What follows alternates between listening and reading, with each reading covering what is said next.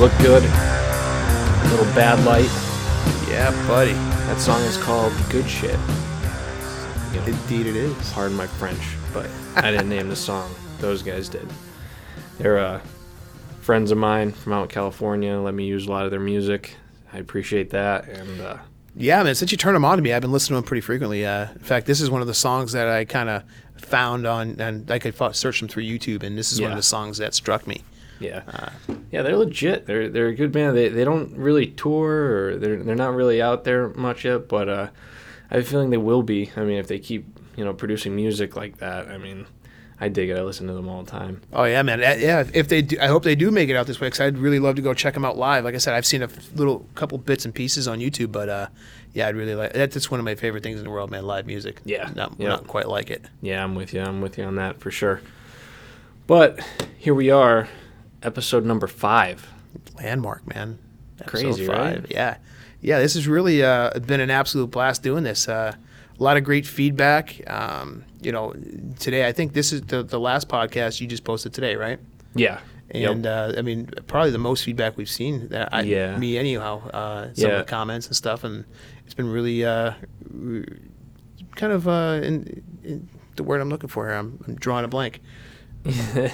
uh, yeah, uh, we got some expedited feedback this time. It, it kind of happened quickly, you know, it, at a more accelerated pace than I guess what we've seen from the first three. Yeah, yeah. You It's know, starting I- to get some wheels. Yeah.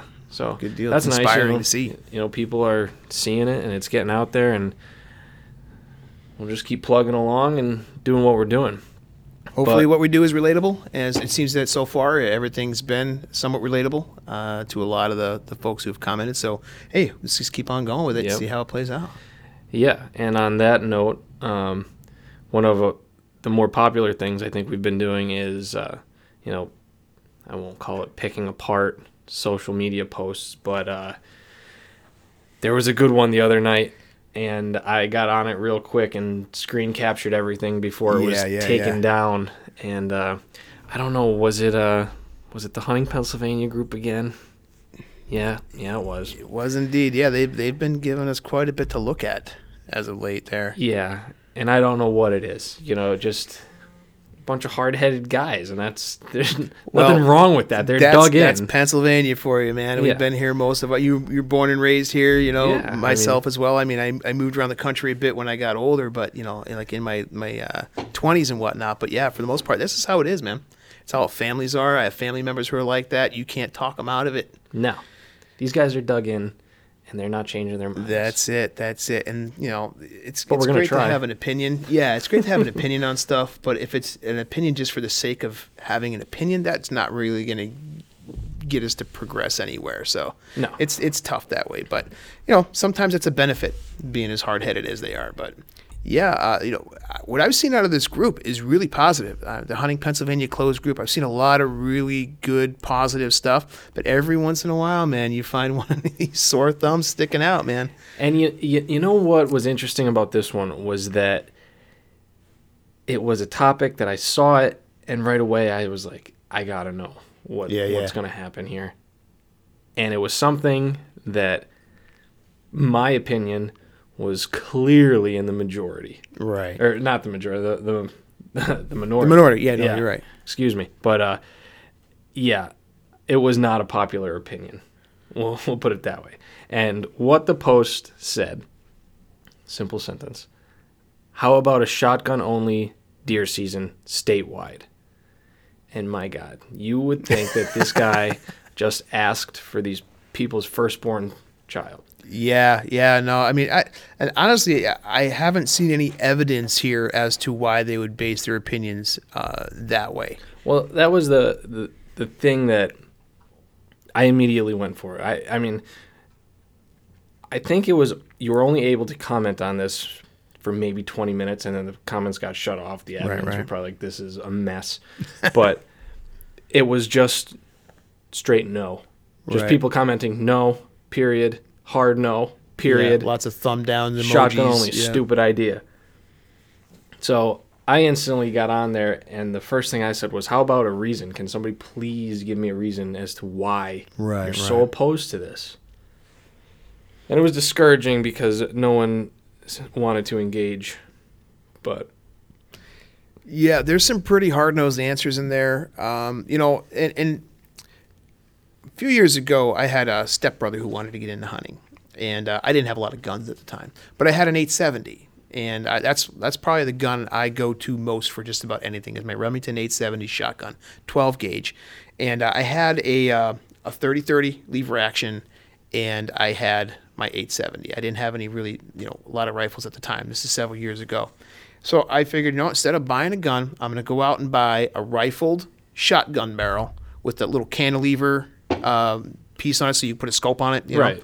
Put a little four power scope on the top of this 870 and went to the range and shot just a good set of slugs. Didn't put a ton of money into it, and I was blown away with how accurate that was as a rifle. Kicked the snot out of me. Yeah. But I'll tell you what, man, that's no difference than shooting three and a half inch mags for turkey. I used to hunt goose a lot, and uh, we used to shoot three and a half mags for. Yeah. that. So you kind of get over it quick. But man, I was putting them in the same hole at 50 yards, and I was like, it's PA. How far do you really shoot? Unless Yeah. you're hunting a field edge, uh, you know, you're not going to be shooting all that far. So I was comfortable with that. And uh, I was like, man, I might just stick with this. Yeah, so I mean- from personal experience, I have no problem shooting a I- shotgun. you know, it's I don't see the big deal if that ever did come to the point where it was an actual discussion. It might happen. I I think it was last year.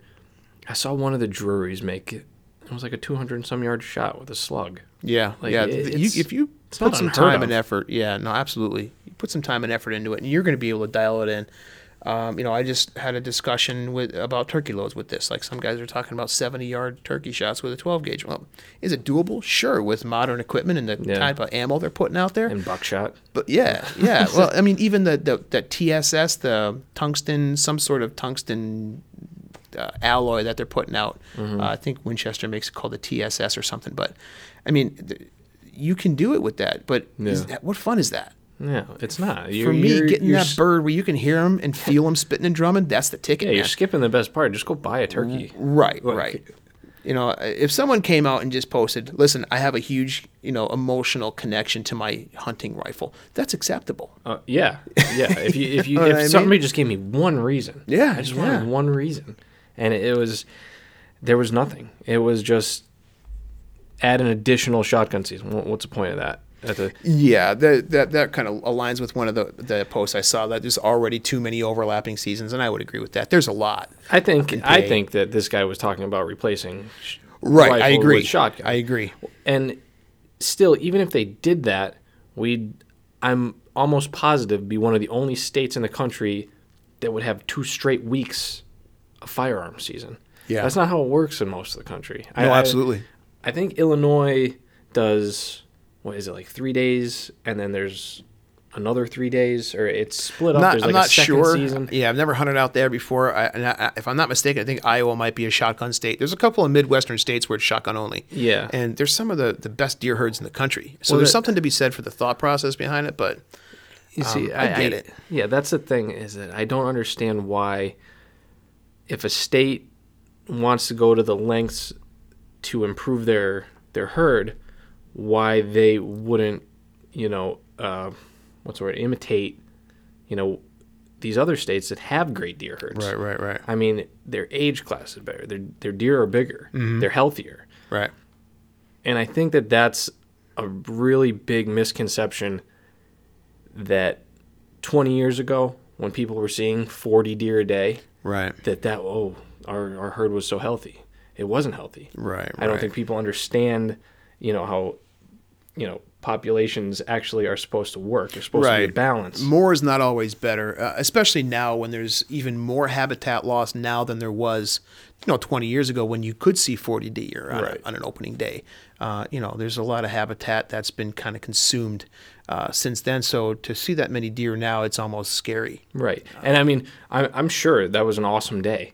Oh, sure. You know, it's it's like McDonald's. It's shallow and just instantly good, but it's not right. Mm-hmm. Right, right, it's, And it's not good. Right. Mm-hmm. That that that's pretty much the short of it. I mean, it's it's not good for the deer themselves, and it's not good for everything in the immediate environment of the deer. Right. Vegetation, other species, everything in that ecosystem. Sure. You know, once once one thing is out of balance, the whole ecosystem is out of balance. Absolutely. I mean, a, a good example of that, and, and those of you from Pennsylvania will should have it, especially the Northeast Pennsylvania area, will will um, be familiar with a place called the Hideout. It's a uh, housing community up in near like Hamlin. Uh, is, is it, I think it's in Hamlin, up in that area, Mount Cobb. Yeah. like that area. Yep. Um, and that place is absolutely overrun with deer. I mean, you Mm. everyone up there. I mean, you, everyone's complaining their deer are eating their rose bush. Not whatnot. anymore. No. Maybe you know something I don't. Yeah, they. Uh, well, that's the thing. Um, the one guy that I work with has hunting property that bumps up to the hideout, Okay. and I don't know if it was last year, the year before. In recent years, uh, they sent uh, a private company in, Oh, they did it. wiped, They were them out. talking about that for a while. Yeah, so that happened, and that Oh man, I didn't that- realize they did it. It's even worse now. Like, well, I don't know. They went from one extreme to the other from the sounds of it. I mean, Yeah. it, I, I hear some horror stories about them. You know, they're just not seeing any deer now. Yeah, I well, it's funny when we're talking about seeing 40 deer. Uh, I I sat on a property up there years back. It was for opening day of archery season, which not a lot of guys like to get out early or even get out at all on opening day because it's still kind of warm. But I was more of a it was you know more of a heritage thing for me. You know, some buddies would mm-hmm. get out and make a make a day of it, go out. And I sat in my stand and I watched 25 deer walk under my stand. But I could also see the back gate of the hideout from where I was sitting. I literally was right against. It was right across the road from the mm-hmm. backside of the hideout. So the hideout was always you know notoriously popular for huge herds of deer taking up camp. Yeah. Uh, in people's yards. We and- should, we should probably explain what the hideout is. Yeah, It- yeah. Like a just like a housing development. Exactly. It's like a gated type of deal. community. Yeah. Uh, and you know, people were like, "Oh, look, it's deer. Let's feed them." Yeah. And it just got out of hand, Yep. and they just pretty much took up residence in there and really overrun the place. So yeah, they've mentioned that a few times. They were looking at thinning them out up there at the hideout. yeah, Um, well, that happened. yeah. Wow, I didn't And realize and it, it. did. Well, It took a big toll. Right. Uh, and, you know, you have a, a large herd like that. People were like putting big piles of feed out.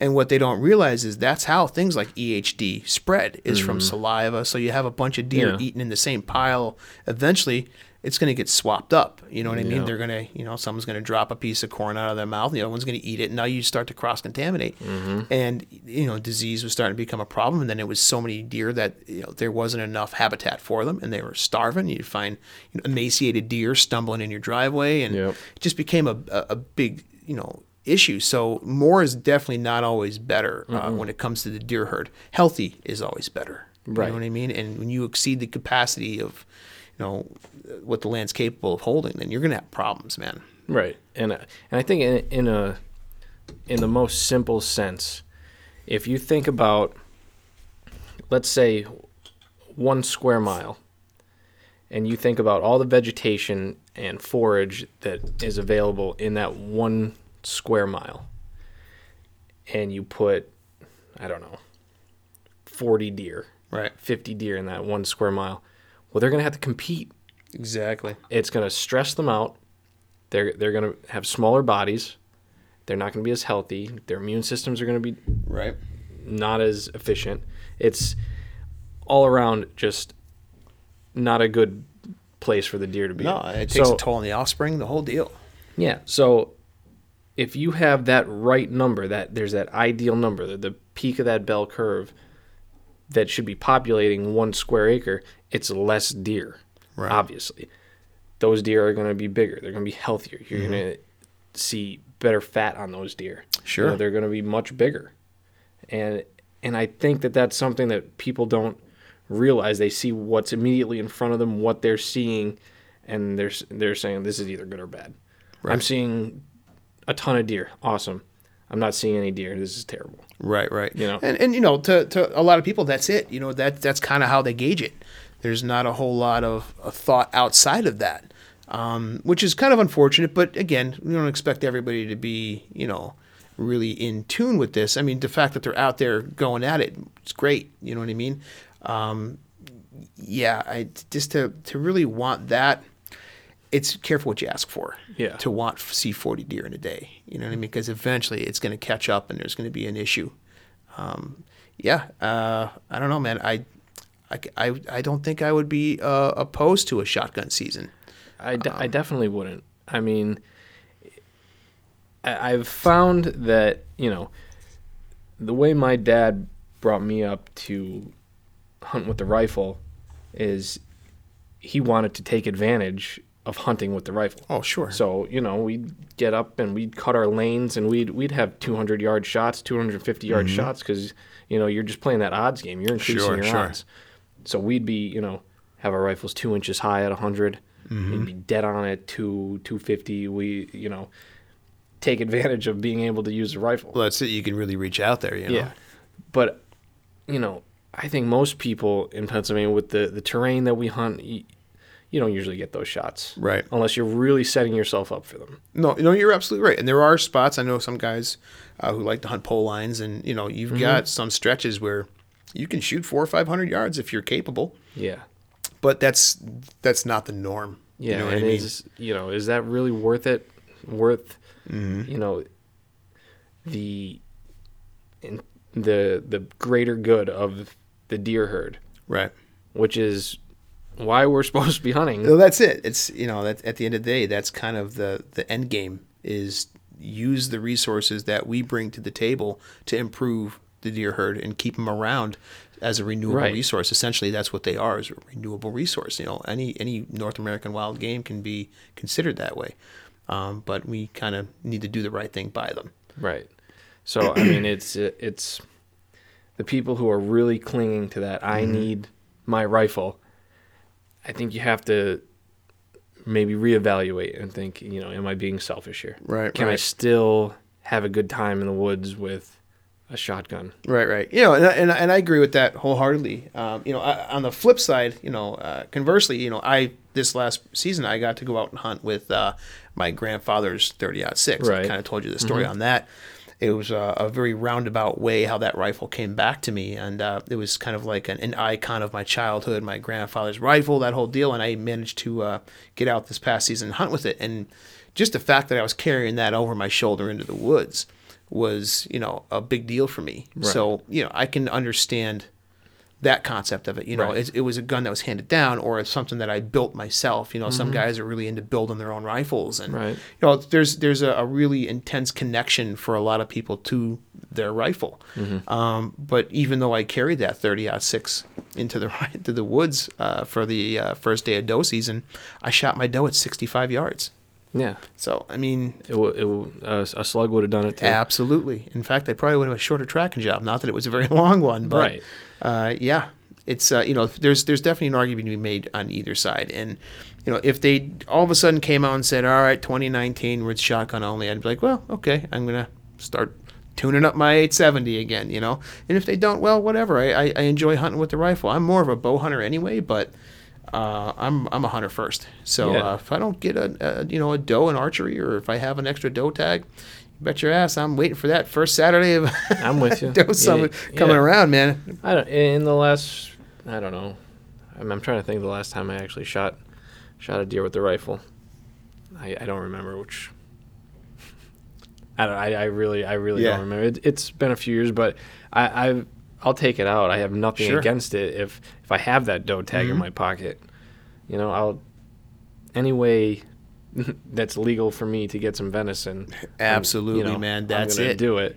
But I'm also not gonna, you know, l- look for something just to shoot 300 yards. Right, right. deer, and you know, again, just- that's another that's another issue with you know some guys. That's the, and, and I, I won't even call it an issue because to each their own. You know what I mean? As long as you're legal and you're doing right, I could care less what you're doing. Right. Um, I happened to, and again, comes back to uh, some crazy social media stuff. It was a video of a guy decided he was going to go doe hunting, but he had a 50 BMG, 50 caliber BMG. Yeah, like yeah. that's over the top. Like It's- that's just shooting it just to shoot it. And ah.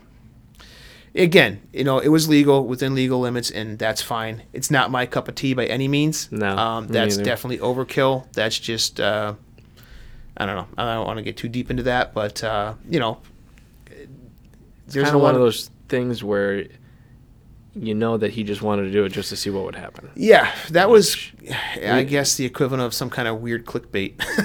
Yeah. Because you see the title on. YouTube, you know, 50 BMG versus a doe. A lot of people are going to want to see what happens there. You know, Yeah. um, yeah, I saw the title, and and you know, maybe I should have watched it before I commented on it, but yeah, if that, that's the premise, and he decided to pull a switcheroo and not shoot it with a BMG, well, that's what you get for naming it 50 BMG versus doe. Yeah, I think I did see that though. It was a long shot, and I feel like it was down like a gully, and the deer was on like a hillside, big grassy hillside. Yeah, yeah, I, didn't watch it. I, I had no interest in it, but uh, you know, there's a lot of stuff out there like that, and uh, you know, I it, ethical if it's within my my wheelhouse, I feel ethically I'm gonna you know I'm, I'm comfortable with it. But uh, yeah, that's definitely. I mean, I wouldn't even shoot my 30 at six 200 yards because I just don't do it.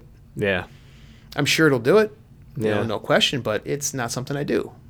So I'm Yeah, I mean, uh, jeez, it was back when probably when I was twelve or thirteen. I mean, my dad took me to a range to shoot the gun at the, the, my thirty oh six at three hundred yards. Mm-hmm. Yeah. just to see what three hundred yard shot is like. Sure. and we just spent the day at the range shooting, you know, three hundred yard shots. That was good enough. oh, absolutely, and it's a lot of fun. You know, Yeah, it is, I no doubt. And I think that that was actually, I don't know if it was his way of inadvertently saying like, "Oh, look how hard it is to, sh- Right, to actually right, right. pull this shot off." You know, it, it, it was it was a good lesson, Sure. I'm sure. But I don't know the, this the whole thing with just clinging to your your deer rifle Mm-hmm. is. I don't know. It's, a hot button issue, but it, it's it's not crazy for it to be a discussion for us. No, I, I agree. We should be able to discuss these things in, in, in an adult manner. right, right. And uh, we'll, I'll look at some more comments here. Some things that, uh, you know, really it just blows my mind. I think that if if if we could come away with one thing from this podcast today, it's just you know just open your mind for a second and just just listen. Sure. You know, I, I just there there's no reason to be so dug in. We shouldn't have to argue with each other like this. You know what I mean? Uh, for example, this this comment. No, all caps, absolutely, positively, unquestionable. No, Right. ten exclamation points. That'd be fine if you followed it up with something. Just tell me why. Yeah. No, I know. There's a lot of that, you know, and it, and it comes out. I mean, we do have a pretty uh, liberal rifle season here in PA. You know what I Yeah. mean? We have plenty of opportunities. So if you want to take a shotgun, just like I did, take a shotgun. Yeah. If you want to take a handgun, as long as you're within legal limits, take a handgun. Yep. You know, I have friends that do that. That's their challenge. Yeah. Where my challenge lies in archery tackle, his challenge lies in getting close enough to shoot him with a, a 357 Magnum with a Yeah. you know an eight inch barrel, and you know that's his that's his gig. I mean, and he swears by that 357 over the 44. And a lot of people would chastise him for that, but he's killed a mess of deer with that handgun. Yeah, so that's you know, awesome. I mean, more that's, power to him. But he knows his limits, you know, Yeah. and he makes sure he stays within those limits and he's successful at it. So it's, you know, but he does it during rifle season. He's not complaining, you know, he's not calling for a pistol season. He's No. uh, Yeah. just like, oh, it's rifle season. I'm going to take my pistol. Um, but yeah, I, I mean, I get where the guy's coming from who initiated that post. I think I do anyway. I don't know if he was just trying to rile people. Yeah, up. he was, he just had a big spoon and he was ready yeah. to stir the pot. But uh, you know, there's a couple people that said, uh, you know, absolutely, definitely. You know, there there's and there, there's probably only two or three. Um, this one was interesting. Uh, okay, if it takes a week of archery away. Yeah. Wh- Why? No, Like- no, that's because they don't archery hunt. I guarantee it. yeah, hundred percent. Like, why be so bitter towards archery hunter just because you don't archery hunt? That's like where I, I see archery guys who get upset with crossbow guys, and you know, uh, traditional guys who get upset with everyone. Yeah, right. it's you know, it's like listen, we're all on the same team here. You know, at the end of the day, we've got the same goals uh, at hand. Uh, you know, there's there's a lot to be accomplished, and there's not a lot of us kicking in to do it. Uh, so we got to kind of s- stay united. And I you know we harp. I think we've mentioned that almost every podcast uh, about uniting as sportsmen, and it's it's the reality of it. I mean, geez, yeah, it's going to really help us uh, in the long run. Yeah. Uh, there were a couple. How about archery only? How about an archery only state, which you know I'd be all right with. Yeah, I'd be okay with that one too. I think it might have a an impact on our deer herd. uh, Yeah. for sure. they they would grow. Yeah, that that's just me being selfish. Yeah, but I mean, hey, there's Do it for a you- year or two, see how it plays out. Yeah, you, you got to go out and buy a crossbow if you're not a bow hunter. You know, and, and that's that's the thing. I mean, there's a lot of things that you know decisions we were talking uh, before the podcast a little bit about when they uh, authorized. You know, again, for a lot of people not from PA, typically you have a, a week of uh, rifle season that is only antlered deer, and then the following Saturday, depending on what you know wildlife management unit you're hunting, you can uh, start to harvest doe uh, Right. or antlerless is what they how they how we uh, deem it. Uh, so you know they had uh, a couple years. I think it was probably about three seasons. I could be mistaken on that. It wasn't very long because of the impact. Uh, but they opened up from day one. You can harvest antlered or antlerless, Right. Uh, Yeah. Depending on your WMU or wildlife management unit, uh, and uh, where they really underestimated it was at the deer cutters. Yeah. there, there would be you know a guy who had a nice big walk-in cooler out behind his shop where he cut deer but he'd have that full. He'd have 25 30 deer laying in his parking lot because it just was overwhelming because those deer didn't see it coming. We caught them off guard. Typically the doe season happens after a week of guys being in, in the woods. And PA is a pretty heavily hunted uh, forest, if you will. I mean, they Yeah. don't call it the Orange Army for nothing. Yeah. Uh, so you know, you get a week of these people being in the woods. It educates those deer a little bit, so it gives them an opportunity to kind of avoid uh, some precarious circumstances. And that that's an interesting point because, you know, it's called the Orange Army because we have the most hunters per square mile in the entire country. But what I think a lot of these people don't understand is why do you think that is? Mm-hmm.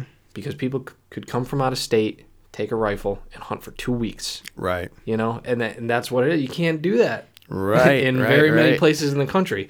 So I mean, that's why they're and I'm I can't say this for sure because I'm I'm not 100% on this, but I think that we lead in out of state hunters. That's very possible. I'm I, mean, just from my personal experience, I, I would have to agree with that. Again, I don't have a lot of uh, research to back that up, but I mean, just on personal experience, I, I believe I've read that somewhere, but you know, I could be wrong. I did I didn't look it up recently. Uh an interesting comment I just saw from one of the admin of the Hunting Pennsylvania closed group says, I've killed many deer at 250 yards plus. My rifle can make those shots, my shotgun can't. Your shotgun can. Just want to let him know that. yeah, yeah, it's You- possible. you- it, it's not out of the question, especially with you know the newer technology, like you were saying before. Yeah. Even with turkey gun, slug guns can make 250 yard shots. Indeed, yeah, and, And if you if if you know you're gonna have a 250 yard shot, well, you might as well go practice that then and be ready to do that. right, right. I mean, that's on you. And That's it. You got you got to put the work in. Mm-hmm. You know what I mean. You're not just going to go buy a box of uh, three and a half inch, uh, you know, slugs and and put them in your you know your Browning and, and just go out with a, a bead sight and knock one down at 200 yards. Yeah. You got to put the work in. You have to tune it just like you would any other type of machine. Yeah. Uh, but it's it's definitely capable, especially nowadays. It's Yeah. definitely capable. Yeah, I don't see why not. I mean, I don't know. I I see a lot of upside, and I don't really see a lot of downside. But then again, I don't know. I'm not super invested in rifle season. Right, right. So And that's it. A lot of guys, that's it. That's their bread and butter, man. That is what they look at every year. It's their vacation. It's where they put all their work, effort, dedication. They put everything into that. So I could relate to that. You know, because I'm that way with archery. Mm-hmm. If they came up and said, "Hey, you know, we're going to do a crossbow only season for archery," I wouldn't exactly be happy about it. yeah, But I, I you know, like you said, we got to be open to it. it. Give me a good reason why. Yeah. I can't go out with my compound or the recurve. Like, explain to me. And if it's a, a valid reason, fine, I'll, I'll submit to that. But uh, yeah, I don't know. I could see a lot of people uh, getting really uptight about it. Uh, one of the comments was like, "How about uh, an AR-15 season?" yeah. I was like, mean, "Well, that almost happened." But uh, You put two That's a spoons slippery in the slope, pot, right? there. know, really get it riled up. Yeah, yeah, that'll. Yeah, This is actually a comment I like right here. Can anyone have a civilized discussion anymore? Yeah. Uh, no, not on not on Facebook. yeah, you know, and, and again, I think Which is this. sad. or how how long have you been a window licker? yeah, there you go. Yeah, Um, like, that's just that's, insult the guy for just yeah, uh, an off the off the cuff suggestion. You know, yeah, like yeah.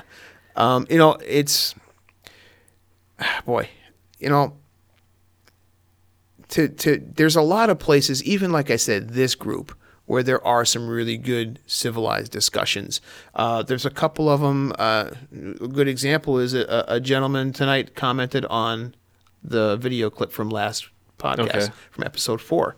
And kind of corrected us on something in regard to the Lee and Tiffany thing, how we Oh, were yeah, talking yeah. about, um, and uh, and it was really like, "Hey, great job, guys!" But you missed something. This is it, and we're like, "Oh wow, thanks, Yeah. man. We're sorry, we didn't realize, didn't even realize we missed that." And uh, and it was completely civilized. Like Yeah. it can be that way. It doesn't have to be, you know, insulting. People take things so personally. Yeah, I, I'm I'm honestly so proud of the the community that comments on a lot of the content that, that we post. Absolutely. because it for the most part it is civilized, and, Yeah. and and no one you know bashes me, not yet at least, but I, the the audience isn't huge, but you know I, Right. I'm sure it's coming. Well, you know, and, and if it does, it does, man. You know what Yeah. I mean? You just, pardon me, Yeah. just shake it off because you're going to get it. I'm surprised it hasn't happened yet, to be honest with you. It's just the way it is. I mean, I don't have a huge social media presence, and I've gotten my, you know, I've I've gotten into some, you know, spats with people where I usually just. I, I put my two cents in and that's the end of it. I don't I don't spend any more energy on it. But Yeah. but I, I have a I, I push a lot towards the conservation side. So Right. that's kind of where it came from. Uh, Right. people who are just anti-hunting, period. Yeah. Uh, and you know they just can't see the value of it. You know that, and uh, that's a whole other discussion. Yeah, and you know, you know, I, I, I shouldn't say that I've never gotten it because I actually have on Instagram when um, I've had sponsored posts from Facebook that you can also run on Instagram simultaneously. right. And uh, when that happens, I, I don't have any control over the audience that they Right, choose right, to right, put right. the content in front of. Excuse me. And uh, I've had comments saying, you know, why is this showing up in my feed? How could you do this? That Yeah. kind of thing. And I think I have it saved in my phone. Maybe I'll get around to posting it.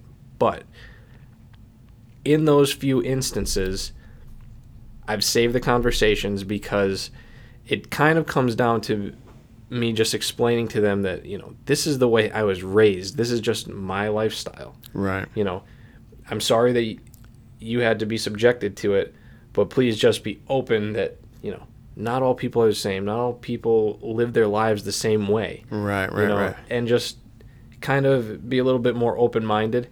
And I, it's two or three times I've kind of had this discussion, and it ended really positively. Right. Even if the person didn't say, "Oh, well, you know, now I get it," they say, "Oh, well, you know, oh, okay, I understand," you know, and they said, "Oh, well, this guy isn't, you know, a barbarian Right, like I just right, made right, him out to be," which is the effort that we should be making. You know, we're we're not, you know, Hundred percent agreed. Hundred percent agreed. we're, uh, we're not all hillbillies and barbarians and, and, and savages just out to kill things. I mean, it's mm-hmm. just, you know, it's a practical lifestyle. It is, and it's a very and, it, and it's very relevant even in modern times, even in today. You know, there, there- Sure. there's a, a certain level of relevance to it uh, that legitimizes why we're out there doing it. I mean, and again, some people are out there because their dad took them, and this is what they do. And that's as far past it as they see. You know, Right. and that's fine. I could care less. Uh, you know, I, I wish more people would uh, understand our role, if you will, uh, almost our responsibility. Mm-hmm. Um, but you know, I don't care. They're out there hunting. They're buying licenses. They're contributing. Good. They're buying ammo. They're buying guns. All that stuff helps us Yeah. in the long run. And uh, so, you know, if that's what you want to do, great. Uh, but you know, I, I wish more people would kind of learn a little bit more about the relevance of it, so that when they're at their, you know, Thanksgiving dinner and you know, Aunt Martha decides she wants to pick on you for killing those little Bambi deer and stuff like that, you have some ammunition to come back at them and, and not argue per se, but to educate. Just defend yourself. That's it. You know, and you know, defend what you believe in, and you should be able to do it in, a somewhat intelligent manner. Right, and that's it. And that's the perfect way to put a head on it. Um, you know, to to intelligently defend yourself and not yell. Well, it's just Yeah. because I want to do it and I'm going to do it, and that's it. Well, that's not going to carry a whole lot of weight with somebody Yeah. who's puffing their chest at you already. You know, I mean, you know, just uh, be humble about what you do and, Mm-hmm. you know, be educated. sure, And, you know, if you believe that it's the right thing and, you know, it's not really harming anyone, then you're okay. sure, You know, absolutely. You, you can never go wrong with doing the right thing or telling the truth. And, you know, that's kind of the short of that.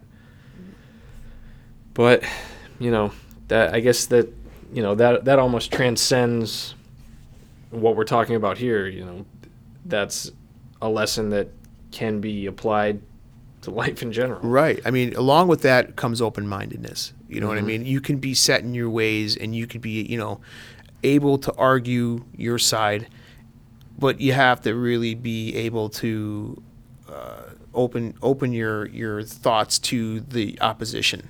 You know, uh, the the gun debate thing has been hot topic of late. Yeah. You know, with everything obviously going on, uh, a lot of li- lines being drawn right now. Yeah. Um, and you know, I have a very good friend of mine who's very well educated. He's a professor uh, at a university out near Boston, and um, he's you know staunch Democrat, left side of the aisle. You know, and uh, anti. He's all about banning everything. And you know, the nice thing is, even though I'm completely opposite of the spectrum, we can have a civilized conversation and I'll listen to his points, he listens to mine, and we're still going to shake hands and, you know, over a beer because we Yeah. haven't seen each other in so long. Right. Because we're very, our, our friendship transcends the discussion. Mm-hmm. But the fact that we're open to each other, I learned a lot from him in regard to that topic that I never would have thought of because I'm kind of laser beamed on you know the the stats that support my argument versus really focusing too much on the stats that support his. Um, granted, we're still not going to agree, but Right. at least I learned a few things from him, and he Sure. learned a lot from me as well in, in regard to you know the why do you need versus what's my right to have that kind of stuff. So, you know, you gotta you gotta be open minded, and you definitely should. T- you know, you you will take something away from the argument. Uh, Yeah, yeah. I'm, I'm not. I'm not super political. I don't like discussing politics. It just it's one of those things where it's just too far separated, and it just gets people arguing and, and it's yelling. And you know, I have my beliefs, but I'm not gonna force them down anyone's throat. That's it. And yeah, I'm kind of the same you know, way. I, I'm not gonna waste my breath. I, I've got better things to do than argue with people over something that honestly you have little control over. No, you're right. You right. know, and, I- and I'm not really smart enough to argue politics, to be honest with you. Yeah, that's the other I thing, I argue too, you the know. things I'm passionate about, and I'll have a discussion. But if I don't know about it, I'm just going to be like, "Yep, you know, you win. I don't, I don't, I can't tell you. I if, don't know." If that's one thing I've learned from social media, it's if you don't know what you're talking about, you should not be arguing with it. Right. You know? That's good to learn because conversely, it's uh, the opposite that holds true most of the time. If you have no idea what you're talking about, well, get yourself a crate and stand on it. yeah, yeah. But uh, yeah, that's uh, that was an interesting discussion that uh, you know branched off in a bunch of different places. yeah. But you know, I I think that the short of it is, I wish that as a whole, as as a community of hunters, we could at least be able to hear each other and just Right. understand for a second, not just hard no, hard Mhm. no, I'm done, Right, right, I'm not listening to you anymore. It's just no. Mhm. How about you listen to why? Why I I, I, I believe this. Right. You know, a, a shotgun only season would benefit our deer herd. I think. Yeah. You know, and I could do research and tell you tell you why, but if you're just gonna tell me no, Mm-hmm. Are you just gonna stop there, or are you gonna tell me why as well? Right. That's right, the right. discussion we need to have. No, I agree 100%. You know? Yeah, absolutely. Because, like I said, it comes back to learning from each other. Yeah. You know, you, you might get an, an opinion from somebody who says no, and this is why, and go, okay, you know what? I never thought of it from that angle before. And you may conversely be able to convince somebody who just comes outright and says, how about no? Yeah. And you go, well, okay, well, what if this was considered? And you know, and, and it and it rolls into a, a a very you know constructive conversation to where you might get something done. yeah. Uh, you know, but th- doing this, this conversation that we have, this is an opportunity to get this out there because uh, this has been getting some traction, man. You know, this podcast is um, the feedback I've been getting from it is the fact that we kind of and I these are not my words speak for others because I mean that's not obviously what we're trying to do. We're trying to get our point across and give an opinion, but we're trying to create a a, a bit of a uh, environment or a, a- Right. a bit of a movement Sure. towards let's uh, let's kind of help each other out. Sure. Let's stay on the same team and let's listen to each other. Maybe we can learn something. Yeah. So doing this and for you to put this kind of stuff out there and, and stay consistent with it, I think is going to have an impact. And that's you doing your part Yeah. for our community, so to speak. You know, if you will. Um, I got to stop saying that. if you will. if you will, yeah. Um, but it, it definitely kind of uh, it, it maybe gives it somebody out there the hey, it's okay to do, be like this. I mean, a lot of people have. We talked about stubborn people. Yeah. I have uncles, man. You can't talk to them. I oh. mean, it's Everyone has that uncle. They're old school. Yeah, yeah. they're old school. You know, and you just can't change their mind. So, you know, perception is reality. If that's what you grow up with, and that's what you're used to, for someone to come out of, you know, out of out of a podcast or out of a video or out of a, a Facebook post, and say, you know, it's okay to consider the other side. Yeah. And they're like, okay, well, it is okay. You know what I mean? And Right. that might make an impact on on a few people who otherwise would just give you that "how about no" exclamation point, Right. frowny face, Right. thumbs down emoji, whatever. Um, so you know, doing this is, is is I think huge, especially now when there's so much access um, to to kind of sway that sway that argument a little Yeah. bit and, and put people on the right track. I don't know if that's the right terminology, but um, kind of give everybody the okay to to be considerate of others. Yeah, and I, I- I think that if somebody's listening to this that likes to engage on social media and you are in a hunting group, before you fire back at somebody, just think that they're a hunter too. Right. Just think about that. Yeah. And I think that that's really, if we could just start there, Yeah, absolutely. that's how it starts. mm-hmm. That's the first step we need to take.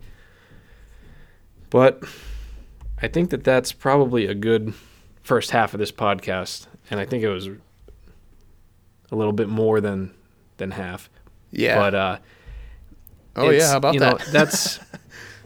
I, I think that that's, it's just it's such an important discussion that needs to be had. Hundred percent agree You with know, you, man. we we need to be able to hear each other, sure. and not just hear each other, but listen to each other. that's it. Yeah, that's So- that's the trigger, man. Is is listen to what each other's saying and, con- and and consider it at least.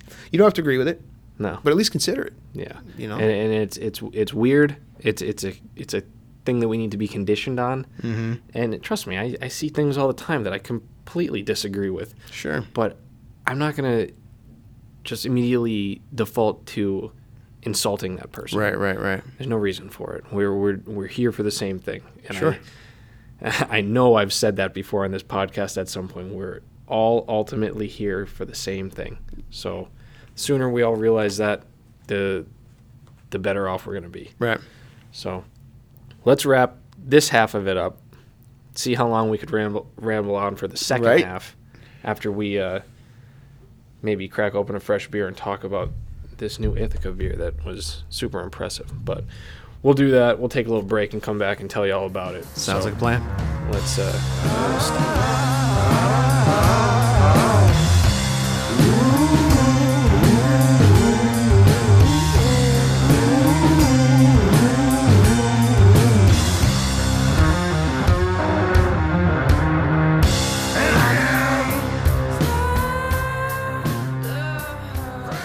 okay, Check. we're back. You're good. We are back. Yep, we're set. Your mic's recording. We got that Indeed it straightened out. Yep. We're all good. We're back at it. But uh, let's start by uh, talking about the beer that we were drinking before. We're we're on to something new because uh, the beer I bought was a four pack. It was Ithaca Brewing Company. It was called the Creeker. Creeker. Yeah, it's pretty cool. Yeah, you'd think four would be enough. No, not for us. Um, yeah, it was. Uh, I was surprised by it, at how good it actually was. Yeah, you Because, said you uh, never had it before, right? It's your first time trying it. Yeah, first time I ever had it. Um, Ithaca is to me at least, I'm, I'm going to sound inexperienced, or, or you know, I, I'm sure there's going to be some uh, beer connoisseurs out there who are going to give me some crap. Beg to differ. yeah, uh, to me, Ithaca was one of the original. I don't know craft brewers, and I, I know that there's probably tons of people who were doing it before them, but when when I turned 21, um, that was like the first craft beer that that I got to try. It was uh, Ithaca Flower Power, Right. and it's it's still one of my favorite IPAs. Really good, and I've had a couple from them since then that didn't live up to Flower Power, but this one, this it's Creeker. It's a it's a weird weird name for a beer, but it's a double IPA. It's nine percent. I'm not sure the IBUs on it, which uh, is something we were going to talk about because we were we're saying IBUs all the time, and I'm not sure if everyone understands what that means. But it it's uh, it's basically a rating system for the bitterness of a beer. Right, IBU right. stands for internal bitter units. Yeah, I had to Google that. It's the units of bitterness. Um, that this beer, I- I'm gonna guess that this beer is probably like 80, 85. Okay. That's just a guess. And where does it I- start and where does it end? Like, what's the range? That I'm So not like sure. 60 to 100 or something like that, I or- think it, it's zero because I like. I'm pretty sure that uh, like some stouts are very low IBUs. They're not very Mm-hmm. bitter. Right, right. Um, let me see if I could bring up. Uh, Yeah, because I, I, I wasn't sure either. You know what I mean? After I think the first podcast that I did with you, you- you'd mentioned IBUs, and, and I'm like, you know what? I'm just going to look it up later. You know what I mean? And then I'm like, One well, that to might be pretty relevant. Oh, it's, one to 100. Okay, But uh, pretty relevant I- piece of information if you if you, if you're just now getting into the uh, different craft beers and the Yeah. uh, especially the IPAs because they can really be uh, pretty tough. Yeah. Uh, IBU also stands for International Biathlon Union, Oh, how about that? which is not what we're talking about. That's not no, my that's beer. definitely something I know nothing about. Um, yeah. Uh, I, I want to look up the Creeker double IPA real quick and see how close I came to guessing the uh, the IBU. so, what was your guess? 85. 85, maybe Alright. somewhere in there. Uh, t- t- t- we have. I gotta say, drinking them out of a glass like this that helps. Uh, Yeah. It makes the beer more enjoyable. Yeah, for sure. What, what would you? Um, uh, is there a name? And I've had pilsner glasses all over my house. Uh, this would be. Is it a snifter? I don't know. What would you even call that? I, I, I don't know. I guess I guess just like a chalice. Yeah, for those who are without the visual, Yeah. it's a pretty sexy looking This glass. is, this is what I, I like to drink. Uh, you know, craft beer out of. yeah, yeah. It definitely it, it adds a little bit of a touch. I gotta be honest with you. Now I find myself where I used to just drink out of a bottle at home. I'm drinking out of a glass at my house. Yeah, I, I'm not big on drinking IPAs out of the bottle. Uh, some of the, the newer IPAs, it seems like anymore, uh, the canning process has gotten so good that it's actually better to drink them out of the can. Like some of them are Okay. canned in the, the like 16 ounces. Yeah, yeah. and that just seems to keep them fresher for some reason. Um, I can't find the IBUs on this beer. It's it just says nine percent ABV, available year round. We're just gonna go with 85 then. It, it yeah, it's it's pretty smooth. I think uh, it's it's citrusy, hmm and the first thing that we noticed w- as soon as we opened it, Yeah, you could smell we it. We were smelling it. yeah, yeah. So, I mean, it definitely has a lot of aroma to it. I, I, It's got it's different though. I mean, again, I, I'm not I'm not a big beer connoisseur, but you know, it it definitely has a I wouldn't say a milder flavor because it definitely has that you know that uh, IPA bite to it. yeah, Uh, as a finish, which they most of them do, they kind of finish with that little bite. Um, but this is uh, definitely uh, again hard to put my finger on it, but the, the fruitiness, uh, if that's even a really good way of putting it, yeah, it comes through. I was we were talking earlier about an, an IPA I had recently that I, I really did not care for at all, and uh, that was just all bite. There Yeah. really wasn't a whole lot of body to it at all, and uh, so when you start, you don't realize how good an IPA is. I think until you had a bad one, right. and then you can go yeah. back and go, oh, okay, I get it now. you Yeah. know? I mean, this one is it's so smooth. I mean, uh, actually, right, right now we're on we're on to a different stone Right, beer right. that's actually also excellent. One of, one of my favorites currently. But uh, yeah, I, I'm on Ithaca's site now, and I can't find the IBUs on Mm. the Creeker, but I could read some things about it. Nine percent, uh, two row malt, Citra, Columbus, Simcoe, Centennial, Cascade, Mosaic hops, dry hopped with Simcoe. That's, that's a Amarillo, lot going on Centennial. there. Uh, recommended food pairings accentuates hot and spicy cuisine like Indian and Thai curries or Mexican. I could see that. Just the like the the citrusy aspect of it. But yeah, as far as the IBUs, I'm going to say that it, it's probably about 85. It, it's pretty mild. It's Yeah. not super bitter like you you know you get some of those really intensely hoppy beers. It it's hoppy and also balanced with the citrus in a, a really good manner for being a, nine percent double IPA. Right, right. Yeah, it definitely can smooth be and drinkable. Yeah. Yeah. for sure. I mean, we drank two of them in a in a pretty uh, short One amount segment. of time. Yeah, but uh, and actually now we're on to Stone's Inevitable Adventure, which is another double IPA. Another really good beer. I that mean, was my first uh, foray into the uh, world of IPAs and craft beers. Was the Stone IPA, their original IPA, Mm-hmm. and I was a big fan. I mean, right from the get go, I was like, "Man, this is a whole new world." yeah. Uh, so I, I, that's my favorite beer by far now. Is the any kind of IPA. I, I think that the Stone Inevitable Adventure, I bet that the IBUs are a little bit higher. I Okay. bet that this is in the 90s. Let's let's see if I could uh, if I could find this one. I'm I'm really you know putting a lot of pressure on my palate right now. Hey, I do the same way with food. You know what Yeah. I mean? I'm a, I'm a bit of a. I hate to even use the term foodie anymore, but Foodie, yeah. yeah, it. There's nothing wrong with that. Nah, man, that's There's nothing it. wrong I, with liking good food. I've got a very uh, little, uh, a very unique palate when what I like to eat, and uh, not afraid to blend weird stuff together. So Yeah, I just love to eat. Yeah, Uh, I'm pretty with much you. And It shows, Uh, especially in the off season. Yeah, the this uh, the Inevitable Adventure by Stone is 84 IBUs. Okay, all right. So what, what did I say? Like 90 maybe? Yeah, I think that's what I just said. Oh boy, I can't remember you have I to said. backtrack and record, man. Check the recording. well, we'll just I'll just edit that out. But yeah, this is 84.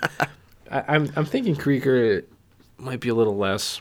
I don't know. I wish that they would let me know. That's that's one thing that I definitely judge beer on too is the packaging. If, they're gonna give me some statistics on it, I like Right, right. seeing the the ABV and the IBUs on it.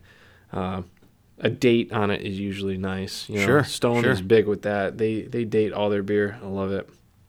But uh, yeah, so that's uh, your little dose of Definitely recommend either of the two. They're Yeah. very good. From a guy who's not a huge connoisseur of it, uh, it's tasty. You know what I mean? It- you know, when you get into something a little bit different, if you're looking to try something different or something a little bit more unique, uh, or even if you are a big fan of the IPAs, yeah, I mean, every beer that we've tried so far, even if you go back and listen through to the the first, second, third, fourth podcast, they've all been good. And the one thing I will say about IPAs is that the first time I had one, like I said, it was uh, Ithaca Flower Power. Mm-hmm. I took a sip and I said, "Whoa, no, that's that's not good. That's not for me." you need to take at least two sips of a beer. To, agreed. To actually understand the flavor in it, because the second sip is 100% going to be different than the first one. The first one's going to smack you in the mouth. Yeah. And then your palate's going to change for a minute. Yeah. And, and the, the beer's going to breathe.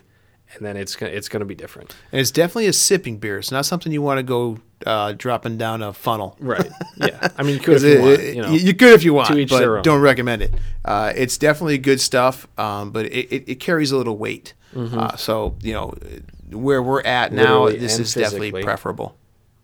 literally and physically. And physically, I, yeah. I, I need to drop some weight because of these beers. They're, Yeah, yeah. They're so caloric. That's that's the only downside. You know, you these other beers out there now they're like, I don't know what what, what is uh.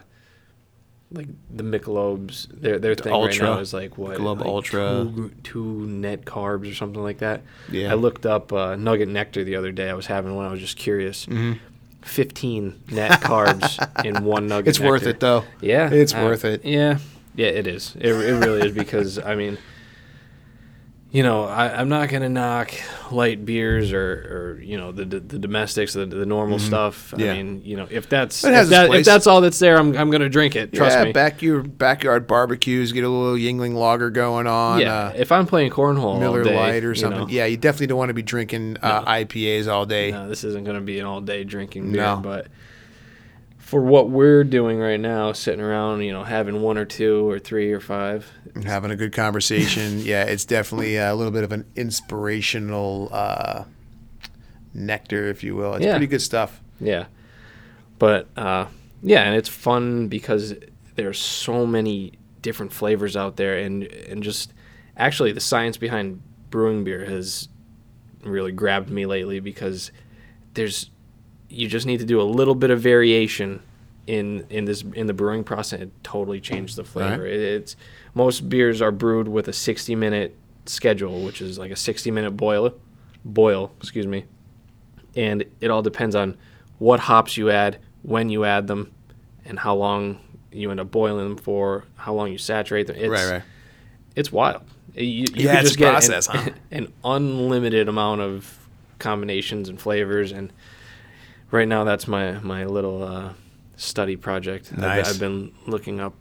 I, I think I'm going to start brewing a little bit of beer. So Well, maybe by next year we'll be uh, sipping on a little Sons of the Hun IPA. Yeah.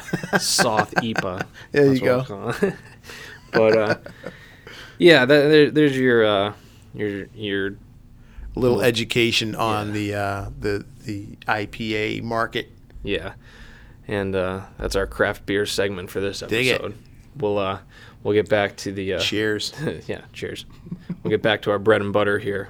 Uh, we'll uh, the way we could transition into this is, I think it was this past week. I I, I put up a post uh, about my release, Right. and and it's something I've been thinking about. And I was I was sitting in in my shop the other day. I got a little workshop going, and I was looking at my release, and I was thinking, wow, I've had this release since I graduated from my first bow.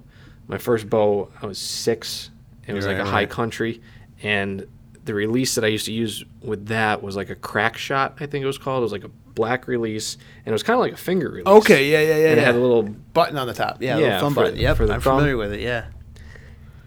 And after I went on to my next bow, that's when my dad bought me a, a Tru-Ball.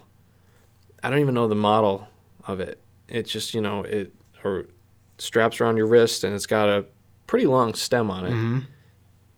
And it's just caliper release it and it always stays closed until you pull off. Sure. So the spring constantly keeps it closed. And that's just what I'm used to. Right.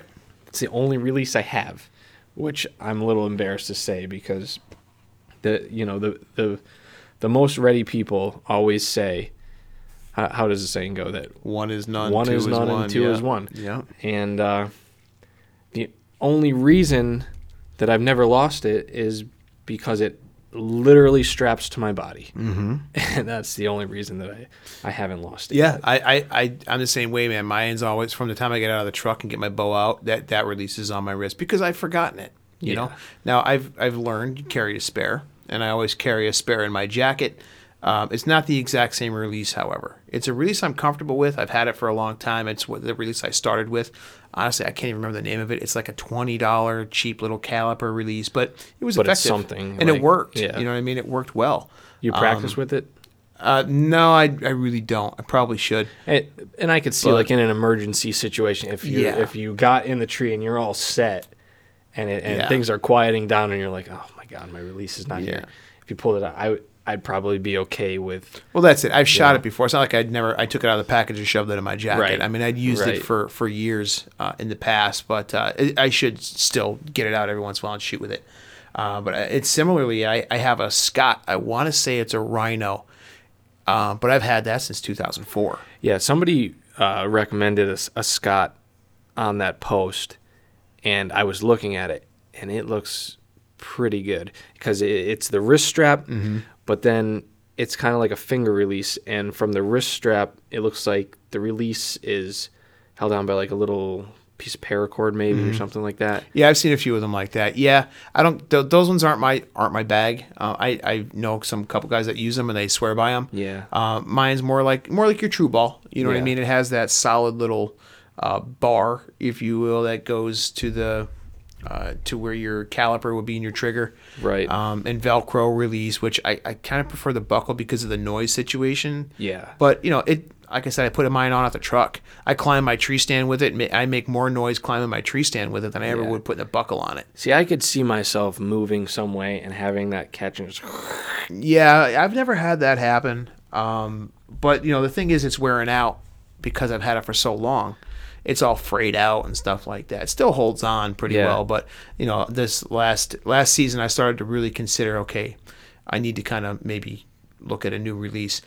You know, it's it's a lot easier to upgrade my bow than it is to upgrade my release. Yeah, I mean, I feel like like a release is like a like your glove for like if you were playing baseball. Sure, it's an It- intimate connection to the whole Yeah. ordeal. You know what I mean? I mean, it, it, it could be old, beat up, but Yeah. you know, it is what it is. It's your release. Like that. That is that's where all your feel is. Yep, that's it. Like it kind of goes along the same lines as the, the the whole hunting knife. You know what I mean?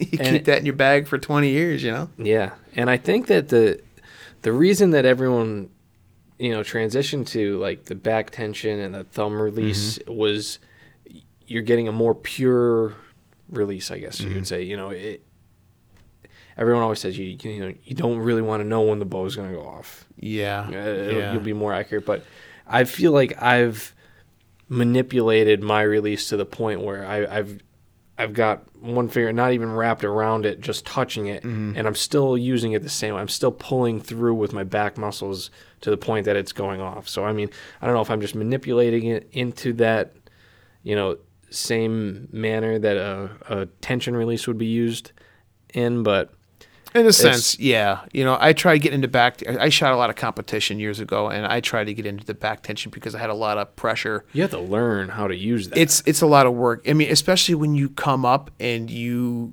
set your foundations on a caliper style release.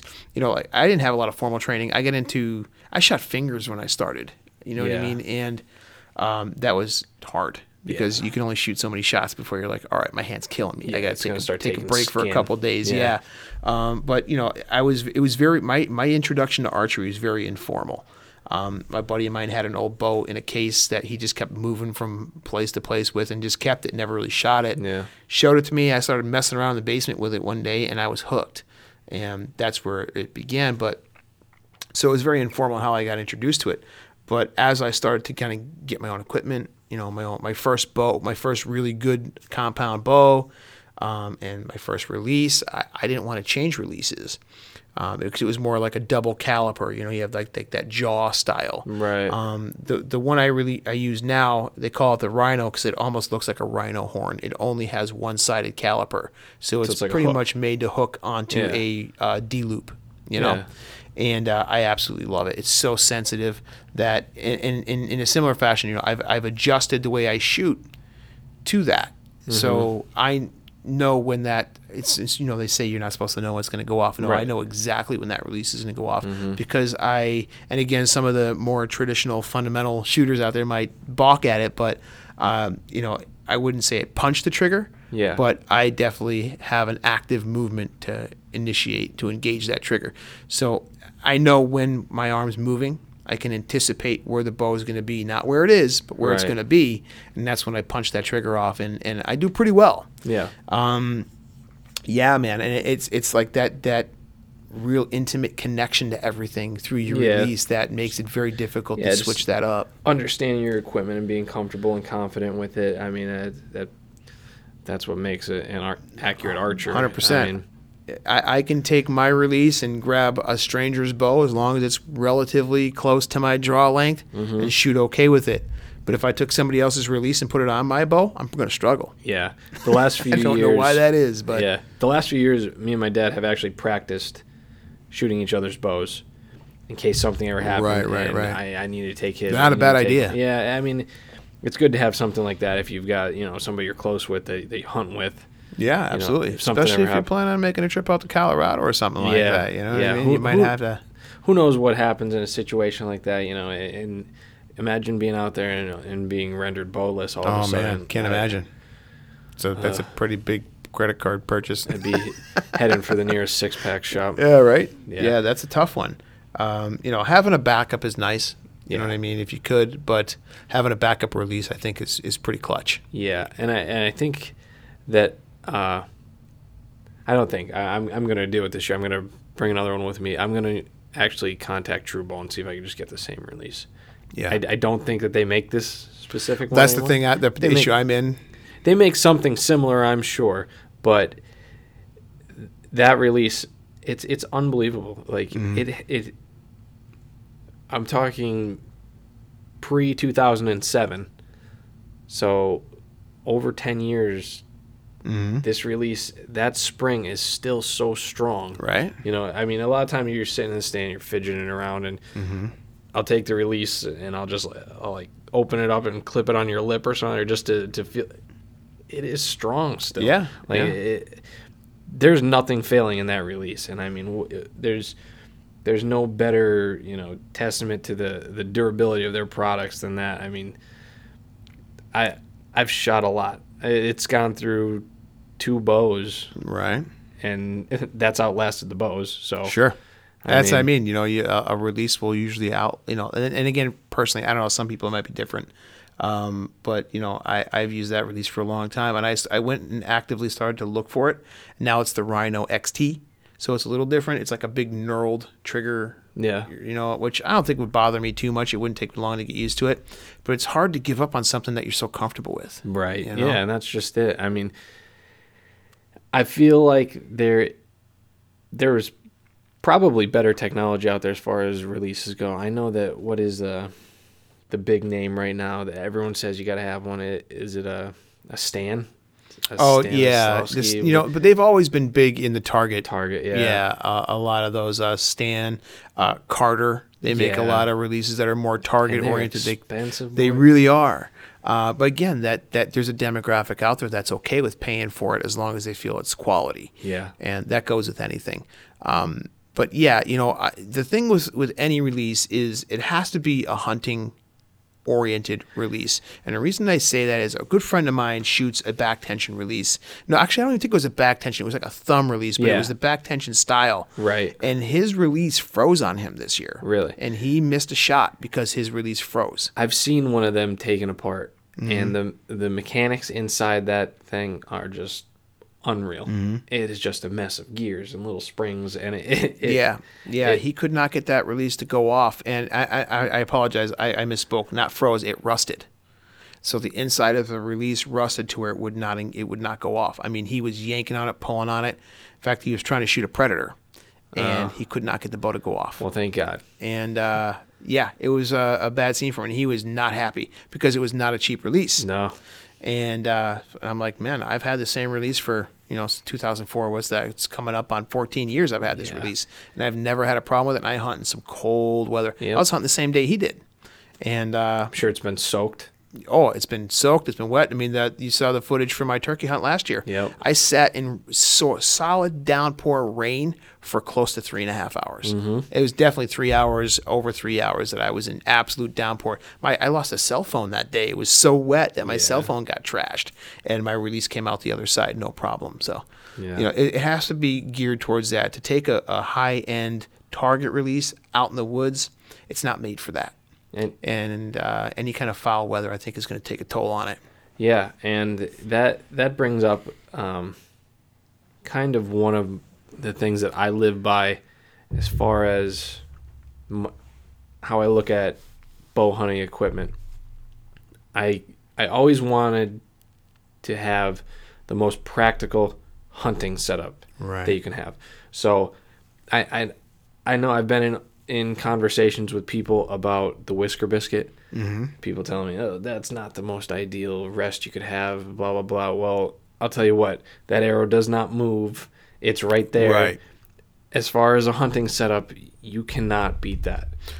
I would agree with And you know there. what? I'm from Pennsylvania, and I'm dug in, and I'm not changing my mind on that because that is that that's the hunting release. Or that that's the hunting rest. and it, and it is, and, and and I agree. And and to kind of add on that a little bit, it is a hunting rest.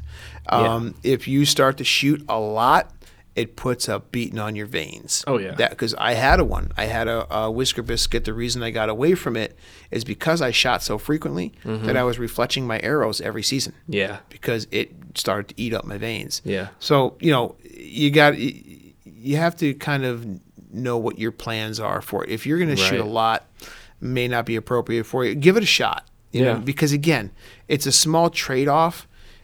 If you do your own arrows, some people you could take it into Mm-hmm. a shop, drop them off, and they'll refletch your arrows for you. And uh, it's not hard to do. So most shops are good at it right.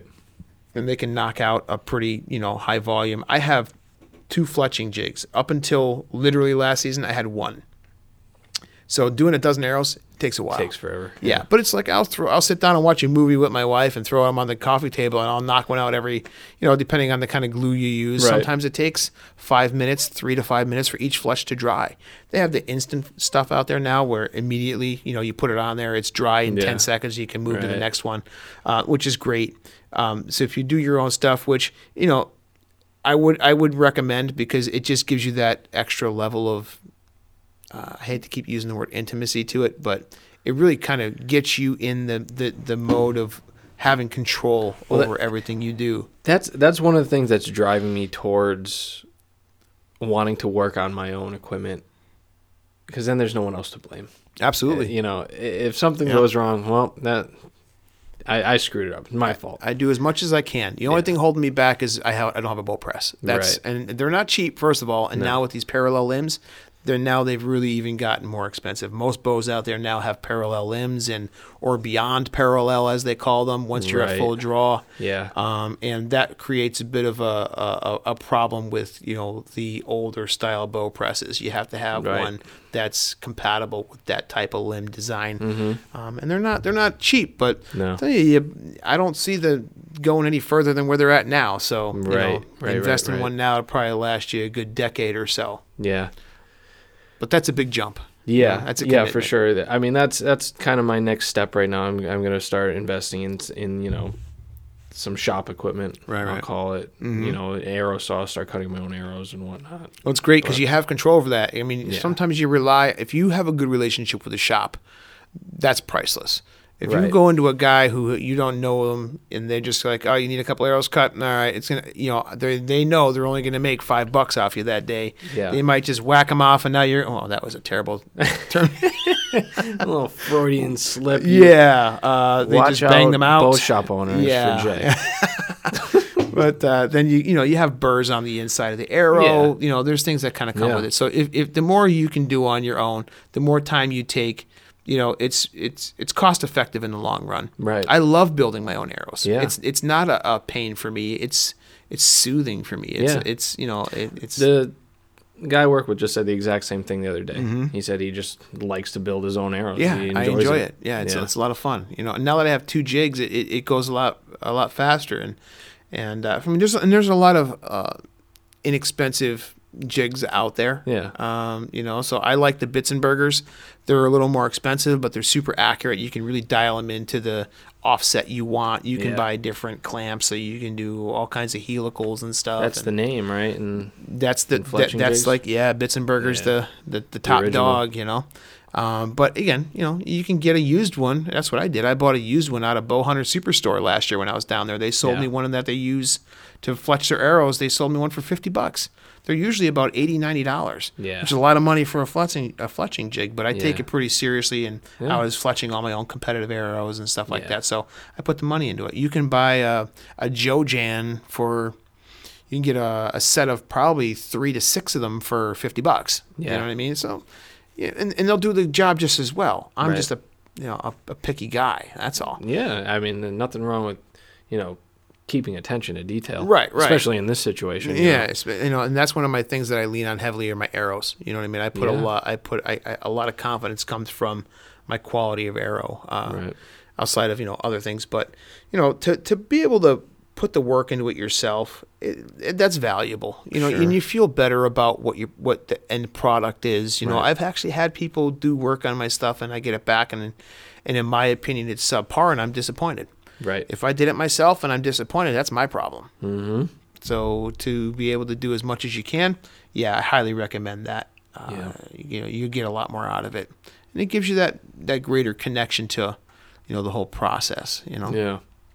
Well, that that's kind of like my next step here. I'm, I'm starting to look at equipment, and uh, the first thing I, I'm I'm gonna buy is an arrow saw. Mhm. I'm looking at them at on uh, Cabela's right now, a couple gift cards. So, anyone out there listening has uh, any recommendations as to which one I should go with, it looks like the only thing I see i as far as a difference between them right now is just RPMs of like the motor. I Right. guess. Yeah. I'm, I'm assuming you want the faster one is probably going to give you a cleaner cut. Yeah, pretty much. Yeah. Uh, I, I've seen guys make them out of uh, Dremel Yeah. tools. You know what I mean? Uh, but you know, to, I think Apple Archery makes some pretty good quality stuff. They make uh, a lot of the bow presses and the app, the saws and stuff like that.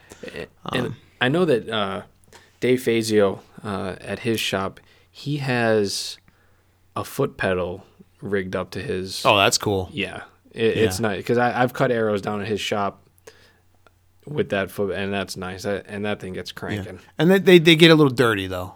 You Yeah. know, you sort of, especially when you start cutting carbons, Yeah, you get a little dusty. But you know, you can even have ones that you can hook up a little mini shop vac to it. Yeah. And you click that on when you're cutting arrows, and you have no problem at all. yeah, Uh, but now you're getting into it. yeah, yeah. And I, I'm sure. Well, I'm sure I'll get sucked Yeah. in, just like everything. All my other Long gone are the days of the aluminum shafts and the hacksaws. yeah, right. Yeah, yeah. No more. But yeah, that, that's something I'm, I'm looking forward to getting into. You know, I I've I've spent a you know a fair amount of time down at Dave's watching him set up bows. He mm-hmm. set up my bow, and you know I, I've learned a thing or two here. But I mean, there's endless information on the internet oh, absolutely. as far as you know learning how to do something like. you know, there- There's videos you could build an entire house on the internet if you want. YouTube University, man. YouTube I University. remodeled the whole bathroom off of YouTube. Yeah, I mean, embrace it. The the information's out there. So, I mean, once I get moving along with that, I'll probably have a bunch of content to you Sure. know, to center around that. But uh, I think that that's a pretty good conversation to be had. How to be self sufficient as far as your own equipment goes. You know. That's it. Like I said, I, I hate relying. Not that I hate it. I, I just I prefer to rely on my own skill set Mm-hmm. than to take my bow to somebody and then get it back and go, hmm.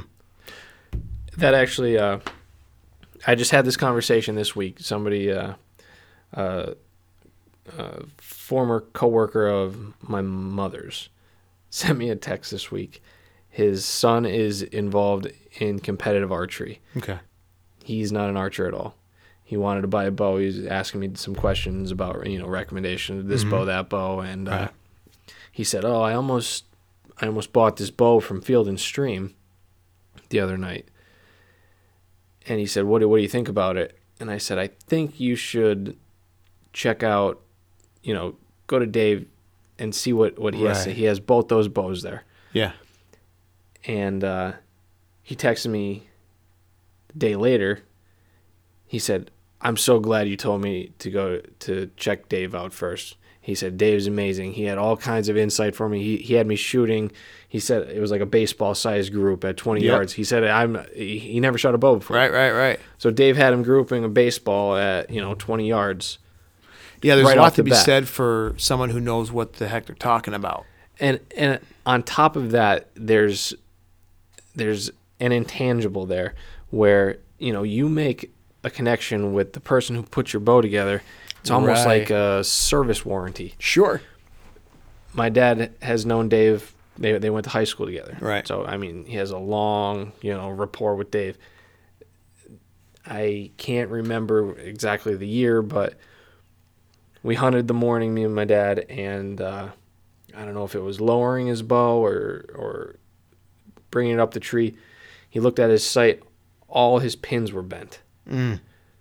So he go he he, got on the phone, called up Dave, had it fixed. We hunted the afternoon. Right. That's something you're not going to get if you go to Field and Stream. Absolutely You're not going to be able to call right. up Field and Stream on a whim and say, "Can you please come down to the shop?" And I know that at Field and Stream, Dick's, Gander Mountain, their archery shop is like rarely open.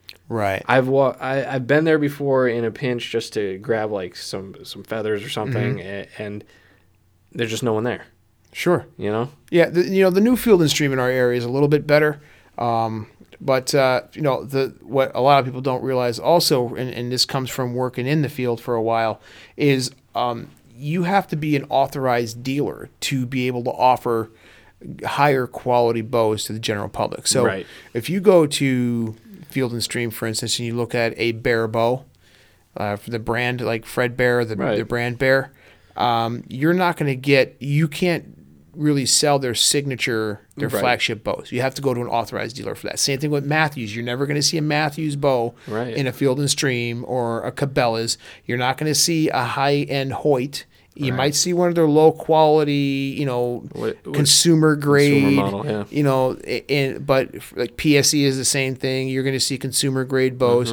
Uh, you're not going to see their flagship bows there Mm-hmm. Because they understand that if they're going to put out, if you're going to spend 1200 bucks on a bow, you don't want some teenage kid who's you know working there after high school. Yeah. Again, no, all due respect to those teenage kids who know what the heck they're doing, but few of them do. You know, Right. you know, Dick's was a bad one before they became you know before they opened the field and stream because Yeah. you go to the archery shop and the guy you're talking to was selling sneakers the day before, Right. Or he was Yeah. selling weight benches Yeah, yeah. or setting up 10 speed bicycles. You know what I mean? So there was no real consistency there. Um, to go to a pro shop, you, th- like you said, that intangible. I mean, you're you're getting um, not only a relationship with somebody who knows what they're doing, but you're going to be dealing with somebody who has a passion for what they're doing. Otherwise, they wouldn't be doing that. Right. And that's that's priceless. When you can have somebody just tell you, move your anchor point a little bit. Yeah. You know what I mean? Move your anchor point, bend that left elbow, you know, bring that right elbow up a little bit, shift your weight back, and boom, you're nailing them. And it's to, to have a trained eye to pick that up, Yeah. you're not going to get that in these big box stores. It's just not going to happen. And, and if you do, man, it's a rarity. So Yeah. hold on to it. yeah, I mean, uh, enough cannot be said about you know pro shop owners and and the their technical skills that they they possess. Mom and pop's the way to go with that, man. No doubt. I mean, first of all, they they have an entrepreneurial spirit that they're running their own business. I mean, first of all, you're running your own business. You're a certain kind of person. right. and more often than not you're a person i'm going to want to do business with i'm going to you know if you if you're willing to dedicate your entire life to it there's a good chance Mm-hmm. you probably know what you're doing And that's it. And the people who are more of the not entrepreneurial spirit are are more personable. Yeah. You know, because they're relying on their personality to get you to come back and buy your arrows, to buy your release, to buy whatever it is you need. Hey, you need a new rest? I've got rests. yeah I can easily go to Right. whatever big box place, pick up a rest, a site, whatever. Um, but I'm gonna have to put that on myself. Mm-hmm. You know, or I'm gonna pay somebody twenty bucks to slap two screws into my riser. Right You know, and it's it's unfortunate. You know, you go to a guy who you've bought your bow from, you bought most of your equipment, you go in there because you need, you got bent pins, you need a new sight. Come on, man, I'll hook you up. Just go on, don't worry about it. I'll see you next time. yep You know what I mean? Yeah. You get a lot of that. You Yeah. know, so yeah, I, I can't speak highly enough of the uh, actual pro shops. These Yeah. mom and pop people who make a livelihood of it. You know, we think we make a livelihood of it just being in the woods. These guys eat, sleep, and breathe it. yep yeah you really like I- like i said you just can't say enough about it Absolutely. i mean it's yeah, yeah. highly recommend anybody who's in archery or looking to get into it. Skip the dicks, skip the field and stream. Go find your local pro shop. There's going to be one somewhere near you. Yeah. especially in the Northeast. Yeah, you know, you can't throw a rock without hitting one around here. yeah Um, but yeah, there's plenty of really solid shops out there. Do your homework, do your research, talk to somebody, you know, find out who they use, and and you won't be sorry. yeah You won't be sorry. You'll definitely uh, it, it'll benefit you tremendously to get with somebody who knows what they're doing. Yeah, sound solid advice. I agree. Hmm. But I think that that pretty much is going to wrap us up for uh, for this week. We were once again all over the place. You know, we we we had bit. a moral dilemma in the first half, and, and and then we got into the technical archery side in the second half, and we went off on a little craft beer rant for a little bit. Indeed. just typical SOTH stuff. It, you know, it's good stuff though. I, it's, I, I feel like it's pretty relevant information. So, uh, you know, hopefully you all do. And again, uh, you know, this this episode four was great. The feedback we got was tremendous uh, of from all the episodes. But, you know, you guys hear anything you like, please don't hesitate to let us know because uh, you know, Yeah. Like to hear what you guys have, uh, what your input is. Yeah. If you hear anything you don't like, tell us anyway. By all means, yeah. because uh, we're both from Pennsylvania, and we'll tell you you're wrong. That's right. So, and that, and that's uh, and that's that. so I think we're gonna wrap it up. Um, I'm super pleased with this episode. You know, uh, you could follow us. I, I don't think that we plug our social media enough. I I, I forget Jay's Instagram tag. Was it J Rodney seven. J Rodney 7 mm-hmm. I'm just at Sons of the Hunt. You're probably already on our Facebook, which is facebook.com slash Sons of the Hunt. That's it. It's good That's- stuff, man. Yeah, that's pretty much it. Check us out. Follow us Stitcher, around there. We're all over. So, once again, a big thank you to all of you who are listening. Couldn't do this without you. Appreciate it. And we will catch you in episode six. Thanks. We'll see you. On.